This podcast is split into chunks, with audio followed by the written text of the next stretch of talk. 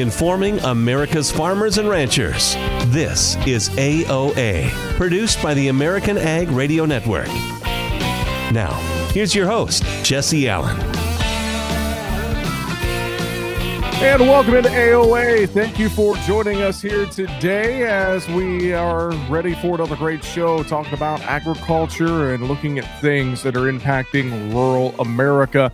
Happy to have you along for the ride. Joining us here on today's program, we are going to hear from the newly crowned Princess Kay of the Milky Way, Emma Kuball, in segment four today. She is at the Minnesota State Fair. We're going to hear about uh, her coronation and more coming up later in the show. We're also going to talk with Andrew Bahrenburg from American Farmland Trust about some of their farm bill priorities and other policy issues they are watching in segment three. In segment two today, we're going to talk about what's going on in the ag equipment market.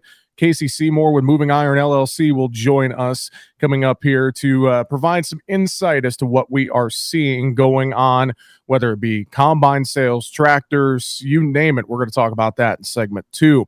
Kicking things off, though, here on today's program, American Coalition for Ethanol has their annual business meeting happening in Minneapolis, Minnesota. And here with us to tell us more about what's going on, the CEO for the American Coalition for Ethanol, Brian Jennings is with us here today on AOA. Brian, it's great to talk with you again. I hope you're doing well. Hey, Jesse. Uh, thanks for having me back. We're doing really well. Thanks. Well, Brian, let's uh, let's dive in. Annual business meeting going on here, wrapping up uh, on Friday. Uh, walk us through what are some of the uh, highlights? What's been going on at that business meeting here the last couple of days? Well, Jesse, we've had a really strong crowd here um, at our conference. This is our 36th annual uh, conference, believe it or not. It's really a mix of ethanol producers and farmers, and then a, a few other businesses that provide some sort of a service or sell a piece of equipment to the industry. And we've been talking about a variety of topics around increasing ethanol demand, both domestically and around the globe. Uh, this morning, we'll we'll discuss some of those export opportunities. Yesterday, we really took a deep dive into E15 year-round and the the various um, activities underway to try to finally, once and for all, take care of that issue, uh, so so consumers can benefit from that. And then we've spent quite a bit of time talking about how farmers can get involved in um, helping supply lower carbon intensity feedstocks to these biofuel producers um, that, that'll earn a premium at some point in the future in some of these clean fuel markets that are being stood up around the country, and then to take advantage of some new tax credits that Congress adopted last year. There's really a, a nice role if those tax credits are implemented properly for mm-hmm. some uh, economic value to flow back to biofuel producers and ultimately to flow back to farmers. A lot of great uh, topics there. It sounds like a lot of great conversations happening at the uh, conference here this week. And you mentioned E15, Brian. I know that is something that we continue to watch. And uh, just a few weeks ago, I know ACE called on the Biden administration to intervene on the Midwest E15 waiver rule. Can you talk a little bit about that. Where do we stand with this whole E15 waiver situation and getting E15 year round? So the ball really is in, e- in EPA's court regarding the request by Midwest states to allow E15 permanently year round.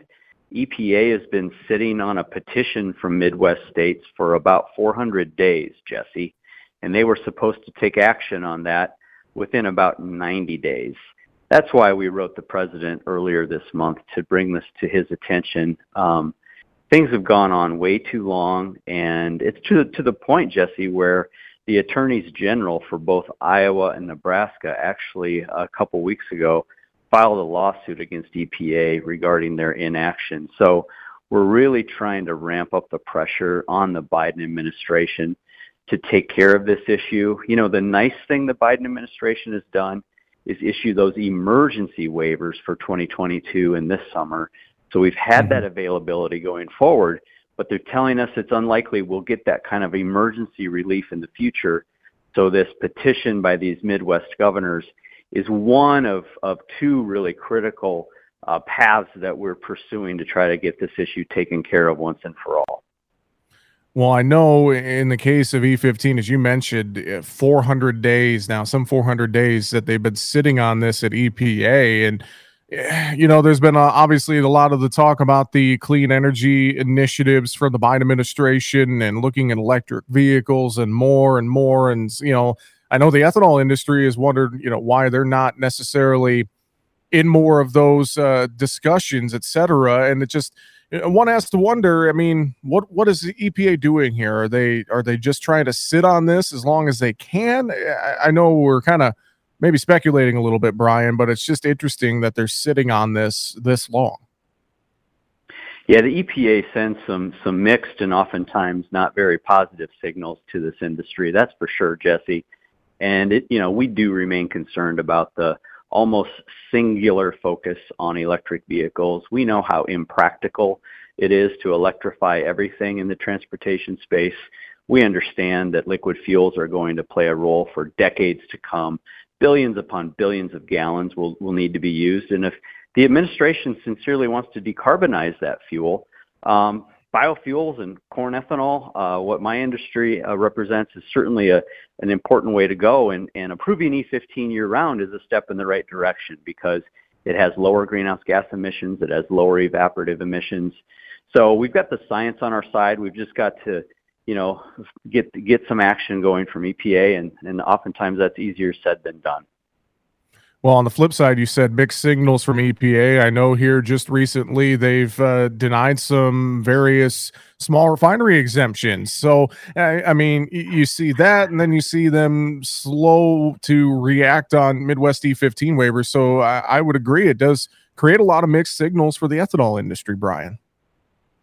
Yeah, I can't complain all the time. That's a great point that you make, Jesse. The Biden administration has helped turn the corner on the past abuse of those small refinery exemptions. So that's something we're very grateful for um, because it really had undermined ethanol demand and, and renewable fuel demand in the past. So yeah, it just goes to the point of these mixed signals and and we'll, we'll keep working on the administration. I think the positive thing is they initially proposed to allow mid, Midwest states to, to use E15 year round they just are dragging their feet on the final approval for that.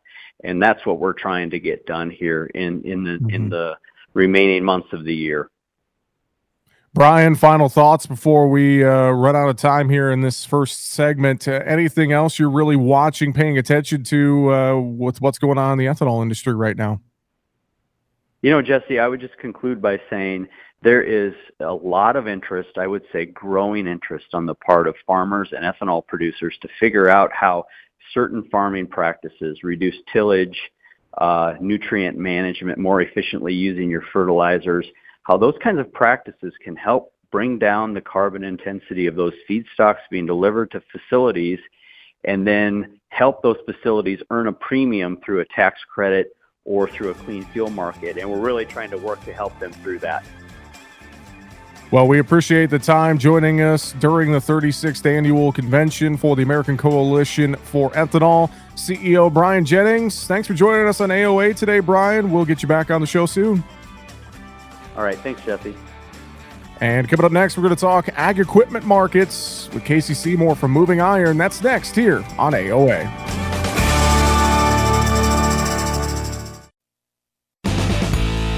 Are you heading to the Farm Progress Show in Decatur? Stop by the Trelleborg booth on 10th Street and see Mike Pearson and me, Jesse Allen, broadcasting live. Learn about the HF 1000 and features that minimize soil compaction. We will be broadcasting live from Trelleborg booth 1062 from 9 to 10 a.m. on Tuesday, Wednesday, and Thursday from the Farm Progress Show. That's Trelleborg booth 1062 from 9 to 10 a.m. We'll see you in Decatur. Join us the first Wednesday of every month on AOA for the latest episode of the Monthly Grind with our friends at the National Corn Growers Association. We'll discuss the latest topics surrounding the corn industry, the relationships between corn and other parts of the agricultural supply chain, the newest initiatives and partnerships from NCGA's Market Development Action Team, and much more. That's the first Wednesday of every month for the Monthly Grind on AOA. It's a show you don't want to miss. People look at your farm, they just see corn. But to you, it's a lot more than that. It's a college fund, your retirement plan, and it deserves trait protection that can stand up to heavy pressure threats like corn rootworm. SmartStax Pro with RNAi technology is trusted on over 1 million acres to protect the things that mean more. Trade up at smartstaxpro.com. Always read and follow pesticide label directions. IRM, where applicable, grain marketing, and all other stewardship practices. Copyright 2023 Bayer Group. All rights reserved. The landscape of media has changed, and people are more skeptical than ever about where they get their news and information. While major news outlets show decreasing credibility, your local farm radio station still shows strong marks.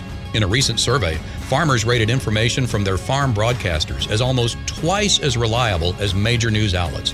Farm radio continues to be transparent, honest, and trustworthy. This message brought to you by the National Association of Farm Broadcasting. You are not your diagnosis. A medical chart is not your identity. And vision loss does not define you. Your drive shows who you are. And you are not alone. Because we are driven too. To be a beacon of strength, a champion of courage, an advocate for hope. You are not alone. Because we are stronger together. We drive the research for the cures we are finding. We're fighting macular degeneration, retinitis pigmentosa, Usher syndrome, and the entire spectrum of blinding retinal diseases. We fund. We fight. We, we win. We we we we are, are the, the foundation, foundation fighting, fighting blindness. blindness. Together, we are fighting blindness. Join the fight at fightingblindness.org.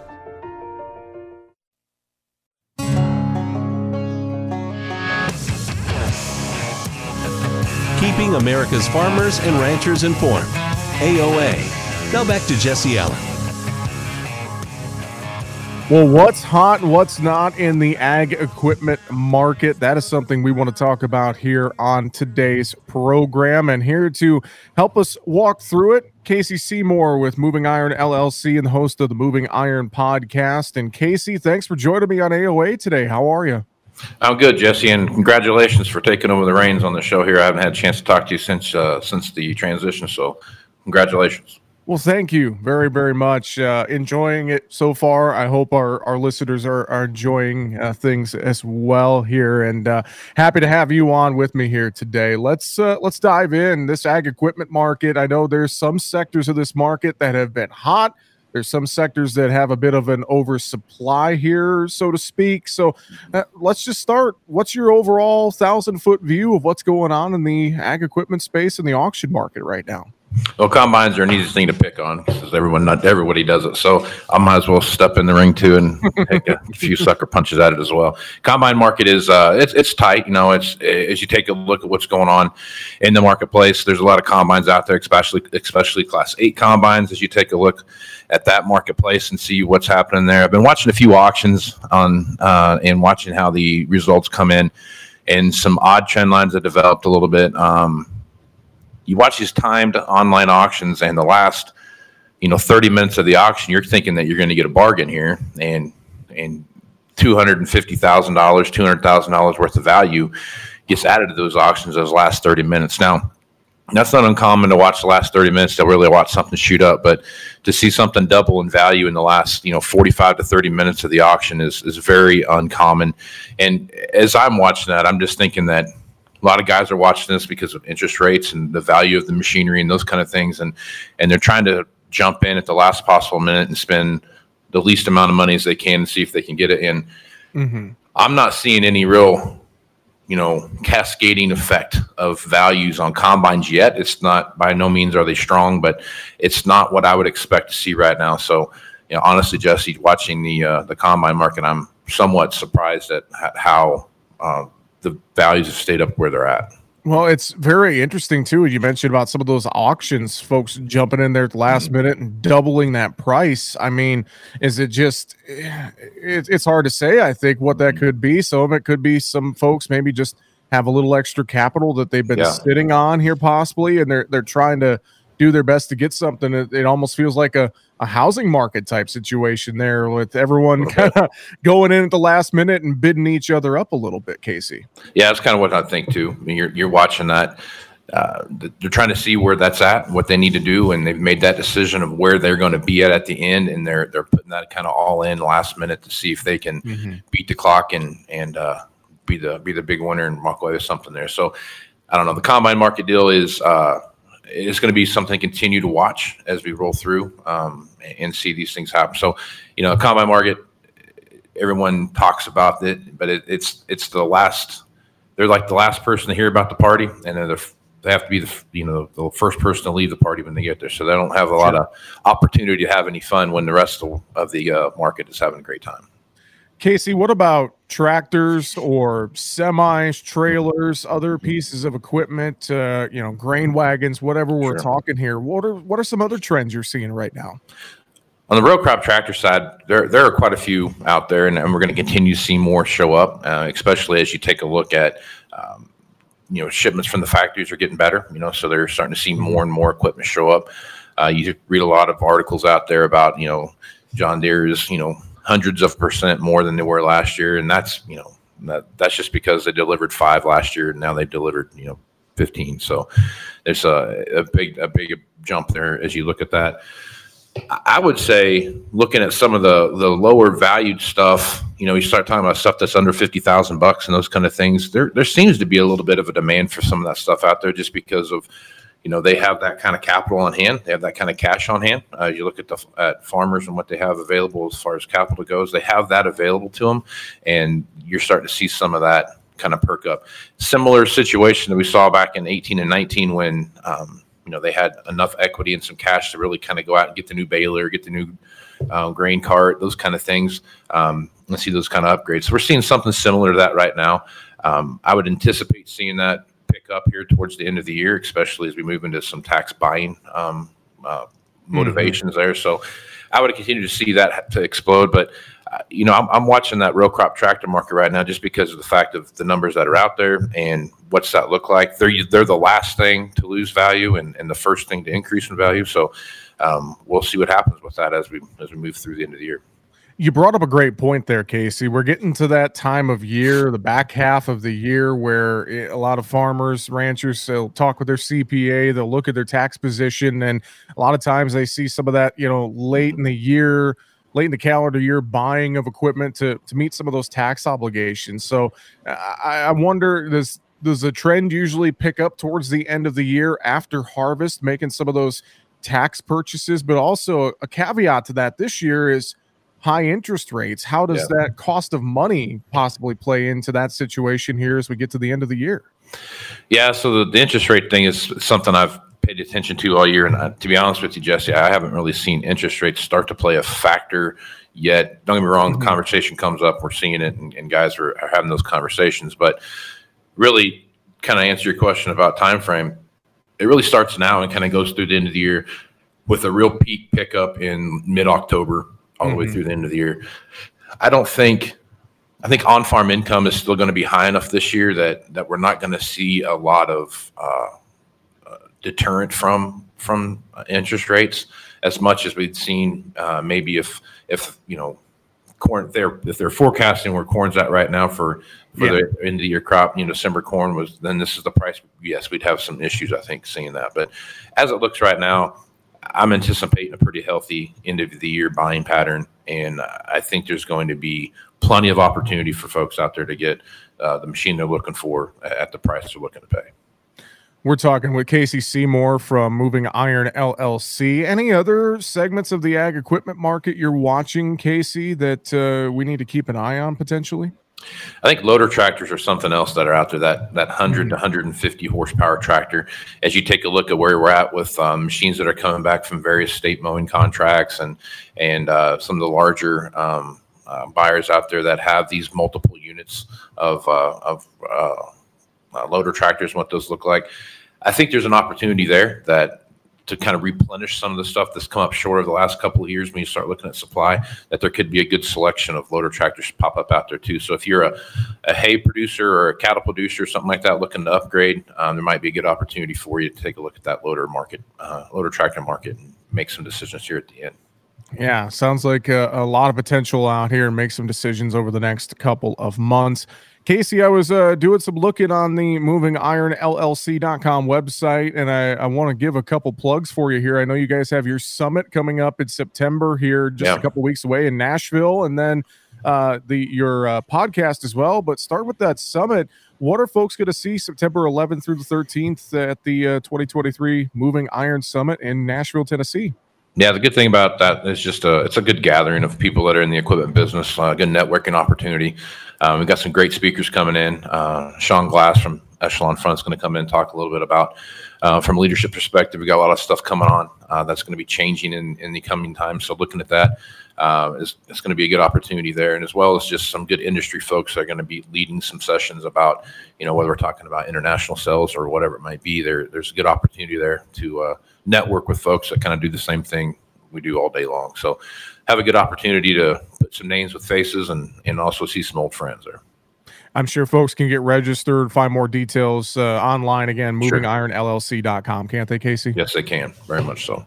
Awesome. And as well, I know you host the uh, Moving Iron podcast. Should yeah. give a plug uh, for that as well, real quick, Casey. Yeah, the Moving Iron podcast. I've been doing that now for almost uh, six years, I think now, and uh, it's it's basically just the fundamental uh, economic drivers of the farm equipment business is what I'm looking at. So got market stuff on there. We've got economic stuff on there as well as just you know good old fashioned boots on the ground interviews with folks out there doing it every day. So you find that anywhere you can find a podcast, or you can uh, go to movingironllc.com and you can see it there as well. Real quick, any final thoughts? Anything else you would uh, reiterate for folks as they're watching this ag equipment market here over the next couple of months? Yeah, I think this, end of the year auction thing is going to be a, a good one to watch because I feel like there's an opportunity uh, to really see some things move. And, and I, I don't think there's going to be any big market corrections yet. I'm looking forward to more of that in 24. But mm-hmm. I, I, think uh, this year, if you're looking to buy something, uh, I think you're going to have the opportunity. If you've missed out on during, you know, 21 through, you know, 23, if you've had missed out on something you're looking for, I think you're going to have that opportunity this year to buy it. Do some homework, kick yep. some tires, uh, or you know, I guess you could can't really virtually kick any tires, Casey, but you could do your best, do some homework before. Yeah. and, and uh, it's getting easier. It is, it is getting a little bit easier, yeah. that's for sure. Casey Seymour, Moving Iron LLC. Thanks so much for joining us here today on AOA. We really appreciate it. We'll talk to you soon. Appreciate it, Jesse. Thank you. All right, coming up next, Andrew Bahrenburg with American Farmland Trust will join us to talk Farm Bill and more. That's next here on AOA.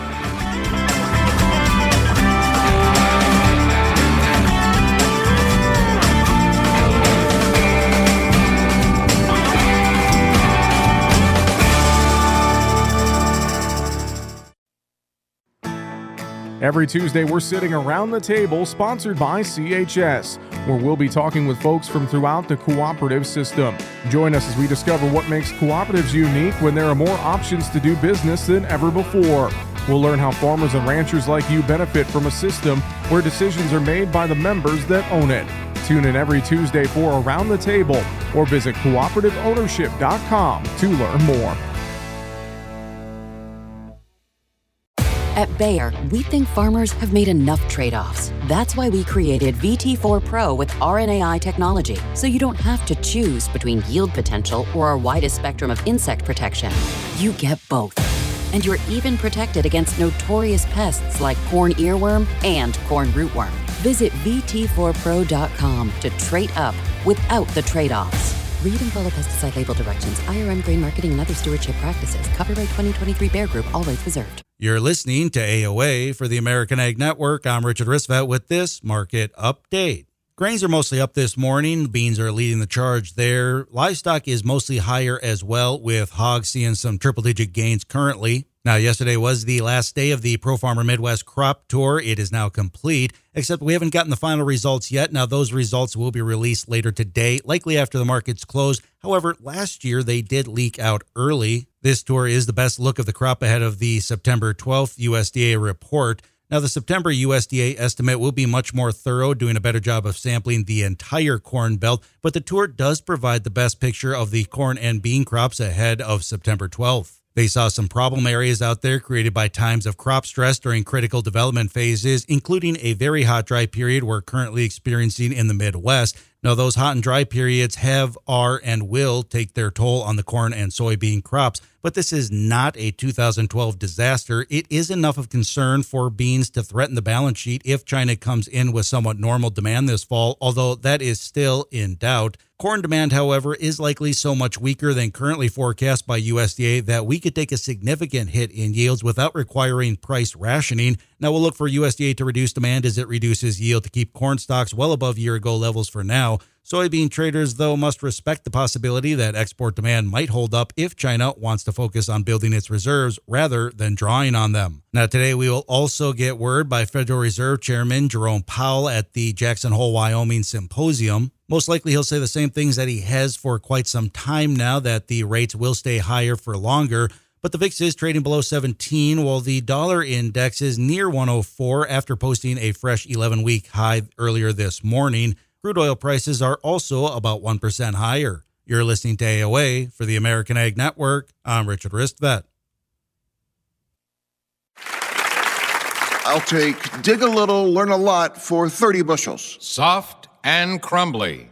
Tom. How does healthy soil feel to the touch? Correct. Dig a little for 40 bushels. Sweet and earthy.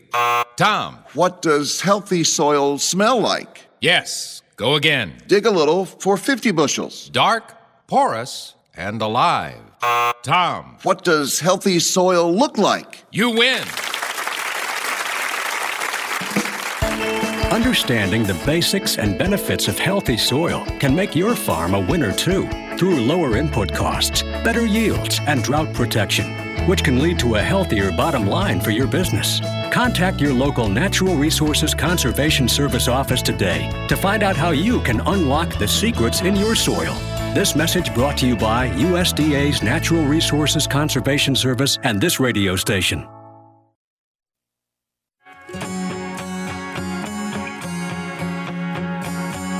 Keeping America's farmers and ranchers informed. AOA. Now back to Jesse Allen. And welcome back to AOA Agriculture of America here today. Joining us now on the program, he is the Deputy Policy Director for American Farmland Trust. Andrew Bahrenburg is with us. Andrew, great to have you on AOA today. How you doing? I'm doing great, Jesse. Thanks for having me. I appreciate the time. We have uh, a lot of different topics that I want to cover with you here today. So let's just dive right in. And uh, one of those is the land access farming opportunity legislation. I, I saw uh, back in July, a couple weeks ago, you guys had uh, talked about this in a press release and more, and looking at this bipartisan bill introduced in the month of July. Uh, can you just give us a background? What exactly is this legislation, first off, Andrew? Sure. The Farm Service Agency at USDA last year stood up the first ever program in USDA's history that specifically addresses land access for farmers. It's called the FSA Increasing Land Capital and Market Access Program. And it's really it's not only the first time that they've addressed land access specifically through a program, but also one reason that we at American Farmland Trust are excited about it is it really connects the dots between accessing land and also accessing capital to start your farm business and accessing new markets and really bringing like the full wraparound technical assistance services to support the next generation of producers. USDA used $300 million of one time COVID relief funding to award somewhere around 50 projects uh, around the country that were just announced in June. And mm-hmm. so, it being Farm Bill season, it's really a, an exciting opportunity to really capitalize on that momentum and try and see if we can authorize, permanently authorize that program in the Farm Bill. So, the Land Access Security and Opportunity Act was introduced first in the House by Representatives Budzinski of Illinois, Zach Nunn, Republican of Iowa, more recently introduced in the Senate by Senator Tina Smith. And it would essentially codify that program, authorize some appropriations to increase funding down the road, and really expand it to really dial in the potential that this has to support beginning socially disadvantaged farmers, um, really all farmers in accessing farmland. Um, mm-hmm. We know from various surveys of young farmers access to land, it's no surprise, is the number one challenge facing farmers entering the market. We also know the average age of farmers in the U.S. is approaching 60 years old, and nearly half of U.S. farmland is on the brink of changing ownership mm-hmm. over the next couple of decades. Uh, so this is really an urgent challenge, and so now is the time uh, as as Congress is drafting a new farm bill to really solidify those gains and address this problem. Well, and I think uh, along with the things you mentioned, it feels like this legislation, both House and Senate versions, kind of at the heart of uh, many of the things you guys work to protect at American Farmland Trust. You know, we think with ag land at, at record high prices, there's a lot of competition from developers and investors to take away some farmland, but you guys lead that effort to try and keep farmland in production and, and conservation measures and more and more. And so it feels like this legislation is really kind of at the heart of your guys' mission there at American Farmland Trust. Yeah, that's right. And we've been around for a while, right? Founded in 1980 specifically to save America's farms and ranches. And you're right, this is at the heart of that. And those, the challenges of protecting farmland seem like they're even more urgent than when we were founded back in the 80s, right? As you said, we have not just your traditional development pressures, things like urban, suburban sprawl into farm communities, but now we have a lot of investors buying up farmland. We have just a lot of new types of pressure. And again, like this comes at the cusp of this generational handoff that's at a scale that we haven't really seen before in, in the US. And so for our ag economy to remain viable, like we really have to pay attention to that baton passing, right? Whether it's intergenerational transfer of these farms, you know, within the family, which I, know is is the dream of so many farmers like nearing retirement, but also supporting a new, you know, first generation farmers, people, young people who are interested in getting into the business for the first time. Well, Andrew, another piece of legislation as well that uh, has uh, in Congress right now is the Naturally Offsetting Emissions by Managing and Implementing Tillage Strategies Act, or for short, the No Emits Act. And I know this is a bill that's aimed at supporting farmers and improving soil health. And American Farmland Trust, you guys have applauded this legislation as well. Could you talk about that a little bit?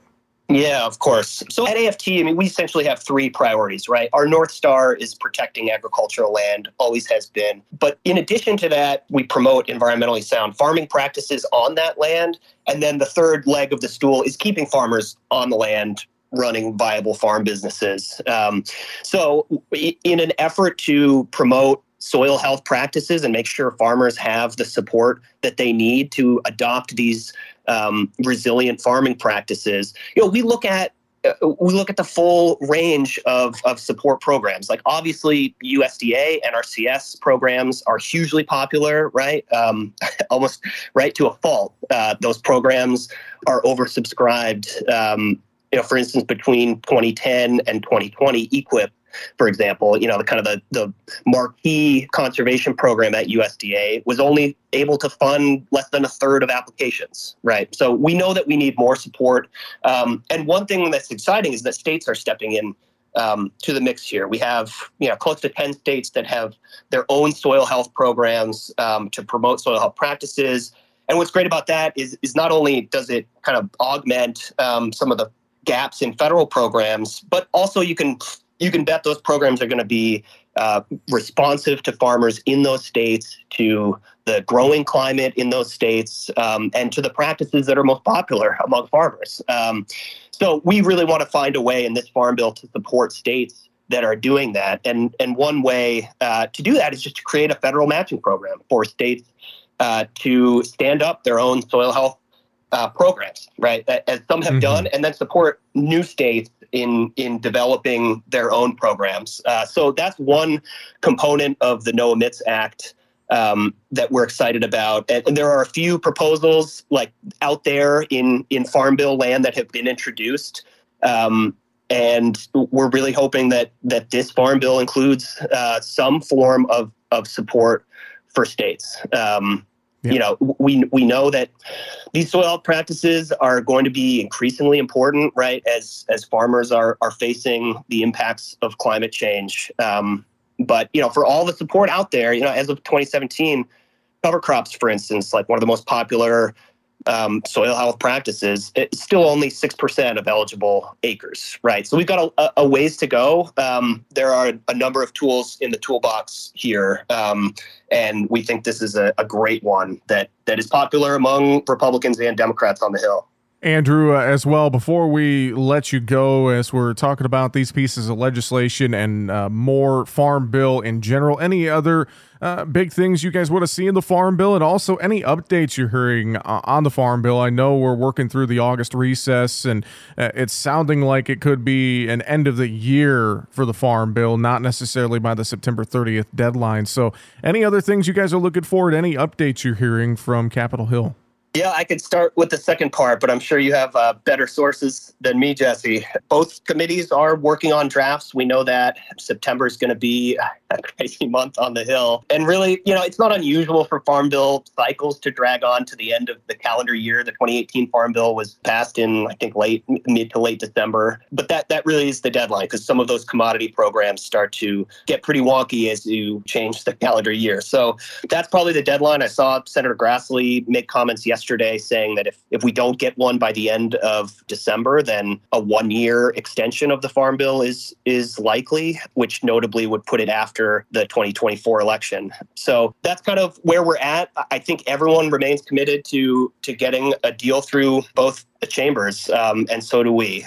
Among our Farm Bill priorities, I mean, as I said, farmland protection will always be a priority for us in the Farm Bill, and the, the, Agricultural Conservation Easement Program at NRCS is the best tool. So we're really looking for ways to both support increased funding for that program and streamline, right? I mean, this is kind of a, a difficult budget environment to draft a farm bill in. Everyone working around Congress knows that. So we're always looking for ways to leverage existing programs, streamline programs like ACEP. We're excited about a new bipartisan bill in the Senate to support farmer to farmer networks. We know, and as I said, conservation practices, soil health practices, farmers learn best from each other, right? That the information that spreads, you know, across the coffee table from field to field is is a great way to kind of support adoption of these that are kind of regionally appropriate. So we want to support farmers out there doing things like soil health field days, um, learning exchanges, that kind of thing. We're excited about that bill that was recently introduced by Senators Lujan and Moran.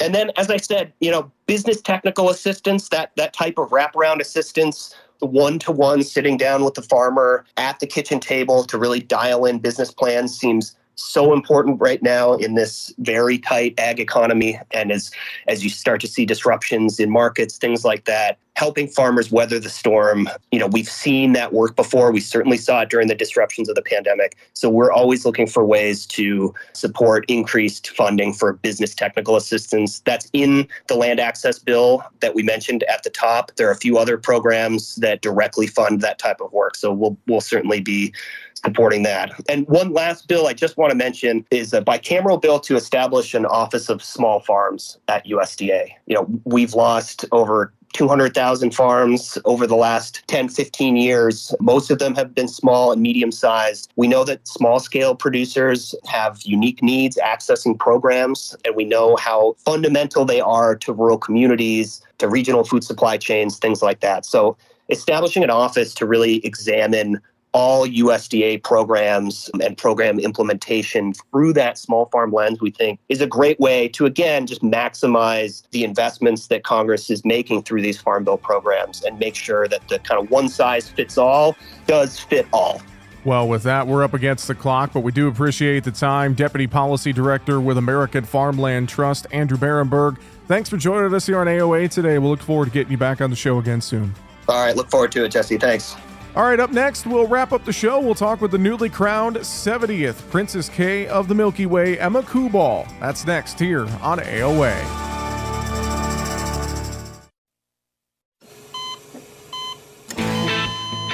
As an organ donor, your story doesn't have to end. The good in you can live on. In fact, you could save up to eight lives with your gifts.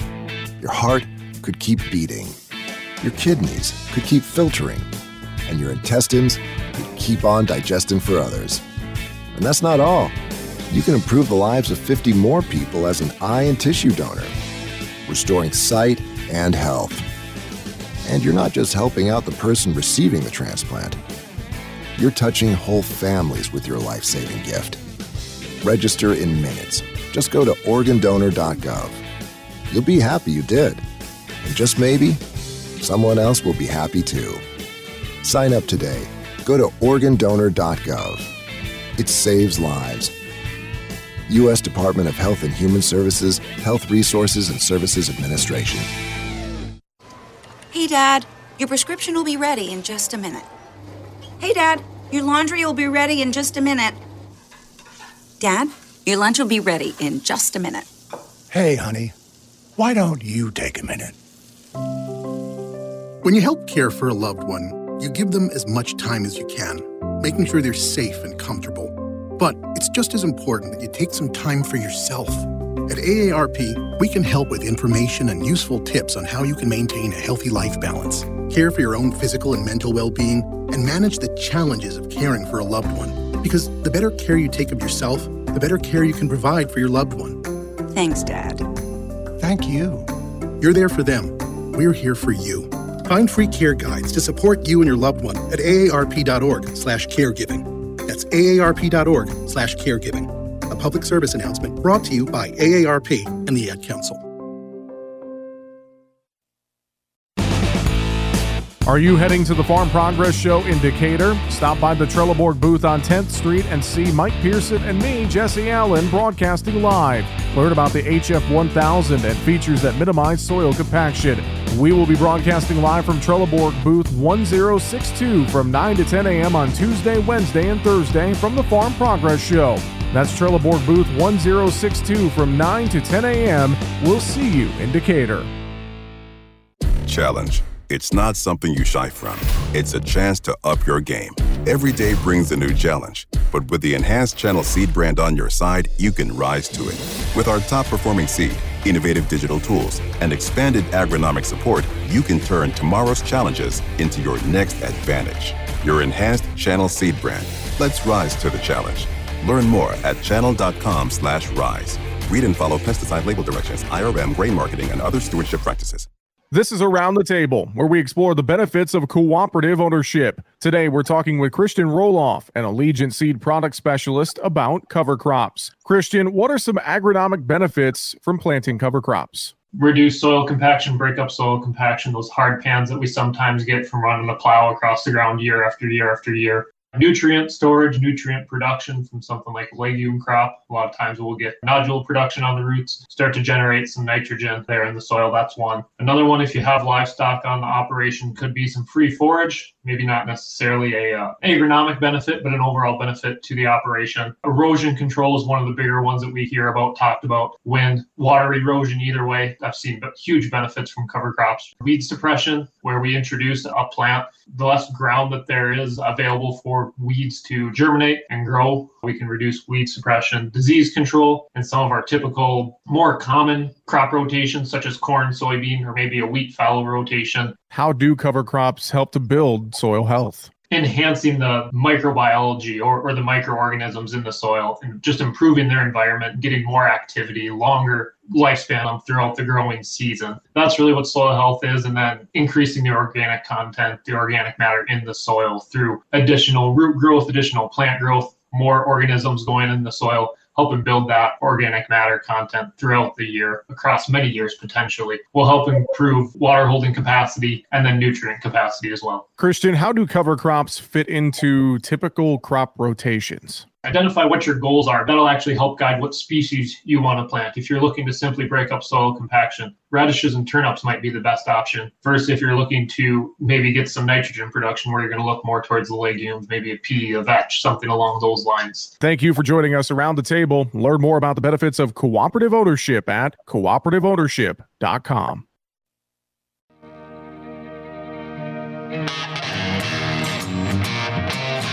Informing America's farmers and ranchers. AOA. Now back to Jesse Allen. And thanks for sticking with us here today on AOA. We do appreciate it. Jesse Allen back with you here in studio. And uh, right now, want to wrap up today's program with something really fun. The brand new Princess Kay of the Milky Way has been crowned here earlier this week. The 70th, in fact, Princess Kay of the Milky Way. Emma Kuball from Waterville, Minnesota. She joins us now here on the program. Emma, congratulations on being crowned the uh, brand new Princess Kay of the Milky Way. How are you today? I'm good. Thank you so much for having me. Now, as I understand it, you are in the butter booth right now as we're speaking, getting uh, getting your butter sculpture done. Is that correct? That is correct. I'm sitting here with Jerry, and he's working hard on my butter sculpture. now that's got to be an interesting experience right? Not only seeing all the awesome work that that they're doing with the butter sculpture but getting your likeness carved out of butter that's got to be pretty cool right? It is so cool. I've been dreaming about this my entire life so just being in here for the second day in a row and seeing my face become my face in butter is really incredible and it's such a cool experience well, you are going to serve as the official uh, Goodwill ambassador for over 1,800 Minnesota dairy farm families here, uh, being crowned the new Princess Kay of the Milky Way. Take us back to uh, the night you were crowned here earlier this week and, and just that whole ceremony. What were your feelings as you were crowned? And then now that you've had a few days to kind of let it all sink in, can you talk about that a little bit? Yeah, on coronation night, I couldn't even believe that the crown touched my head. I don't think I even heard my name get called. I just felt the crown on my head and I immediately was like, I cannot believe that it's me. And it was kind of special because one of my best friends was standing right next to me too. So it was really cool to have her right by my side as I was getting crowned. And the nine other amazing women on the stage were just so supportive. And I wouldn't have been able to do this without them. And that was really amazing to be with them. And I couldn't, I I was just such in such shock. It had been a dream my entire life, and it finally came true. I think most girls who grow up on dairy farms and know what the Princess Kay program is dream dream of being Princess Kay. But as they get a little bit older, they realize what a difficult task that is to actually complete and to actually be Princess Kay, and how there are so many amazing female leaders in the dairy industry who are also vying for the title and it's just such an incredible experience, and I'm so grateful to have it. Well, Emma, as you are spending some time at the Minnesota State Fair, and then, of course, again, as you alluded to, kind of taking over this role here as the new Princess Kay, what are some things that you will be uh, undertaking here as you go throughout the next year? Have they have they given you a bit of an idea of some of the different things you're going to be doing here to represent as uh, the new Princess Kay of the Milky Way? Yes, I'll be going to different conferences and meetings, breakfast on a farm, and seeing all the people that I get to meet with is so incredible. I'm excited to be able to talk with farmers and to hear their stories. I really like to get to know who these people are and who I'm representing this year. I'm excited to get to know them and really be able to represent them well. I'm looking forward to sharing their stories with people who they might not be able to meet with and being able to share how much they care for their animals and their land and all of those things. We are having a conversation today with Emma Kuball. She is the newly crowned 70th Princess Kay of the Milky Way. She was crowned here uh, just a few days ago. And Emma, as you think about uh, growing up on on a dairy operation, I know a lot of hard work goes into uh, everything that happens on on the dairy farm. Can you share maybe some of your experience uh, growing up and just give uh, give folks who are listening in who may not know all the things that happen on a dairy farm can you just give us a, a real quick glimpse into some of the daily things that happen? Yeah so when i was growing up my siblings and i we were responsible for calf chores which was definitely an interesting experience because we were all about the same age. Um, my sister is two years older than me and my brother's three years younger than me uh, so we did calf tours together every single day in the summers, and we we didn't always get along like most siblings, but we were able to work through it.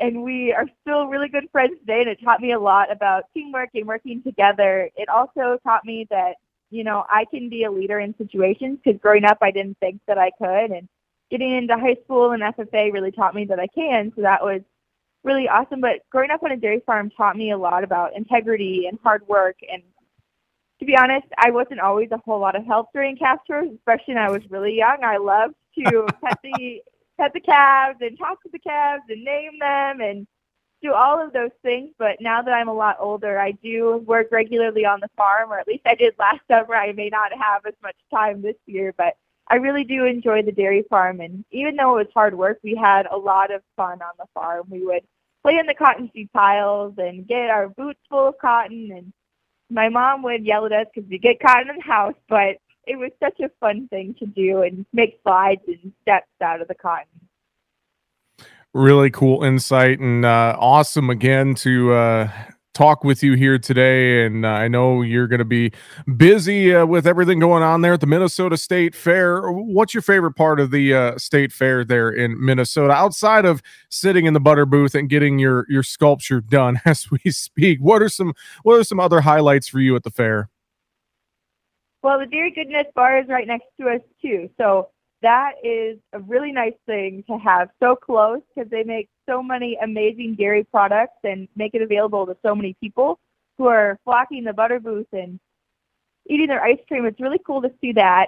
I'm really looking forward to seeing all the students and all the people who are showing their cattle this this year and seeing how passionate they are about their animals and how much they care for them and really become close with their animals and are looking to share their experiences with fair goers too. I'm looking forward to that.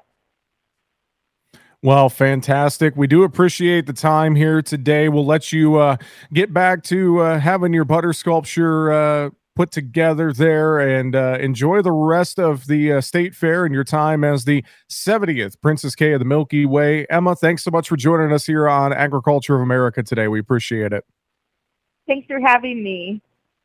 And again, that is Emma Kuball. She is the new Princess Kay of the Milky Way from Waterville, Minnesota. All right, well, we're out of time here on AOA today. Coming up on our next episode, we will have a conversation with Cam Quarles from the National Potato Council. That and more. Have a great rest of your day. I'm Jesse Allen. Thanks for tuning in to AOA.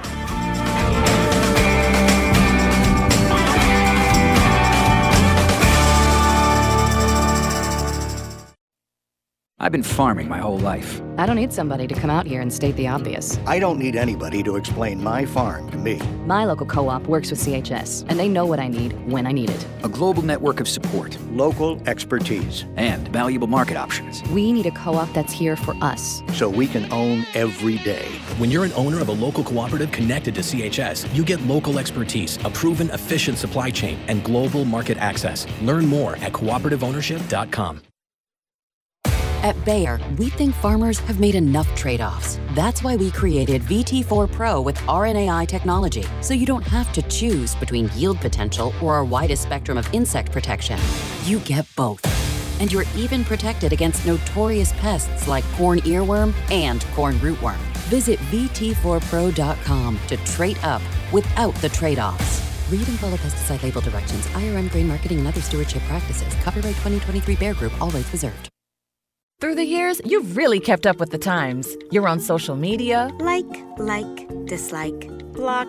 Maintained your health. 10,000 steps. I'm a beast. You even programmed your own smart home. In 10 minutes, remind me that I'm a genius. In 10 minutes, I'll remind you that you're a genius. If you can do all that, you can definitely save for retirement. Just go to aceyourretirement.org, a free online tool sponsored by AARP that can help you get on track with your retirement savings no matter your age. At aceyourretirement.org, you'll meet Avo, the friendly digital retirement coach, and in just three minutes, get personalized recommendations to help boost your retirement savings. They're easy to understand and work with your lifestyle. It's quick, easy, and free. Plus, it's brought to you by AARP, so you know they got your back. You are a genius. Take charge of your retirement. Go to aceyourretirement.org now. That's aceyourretirement.org. A message from AARP and the Ad Council.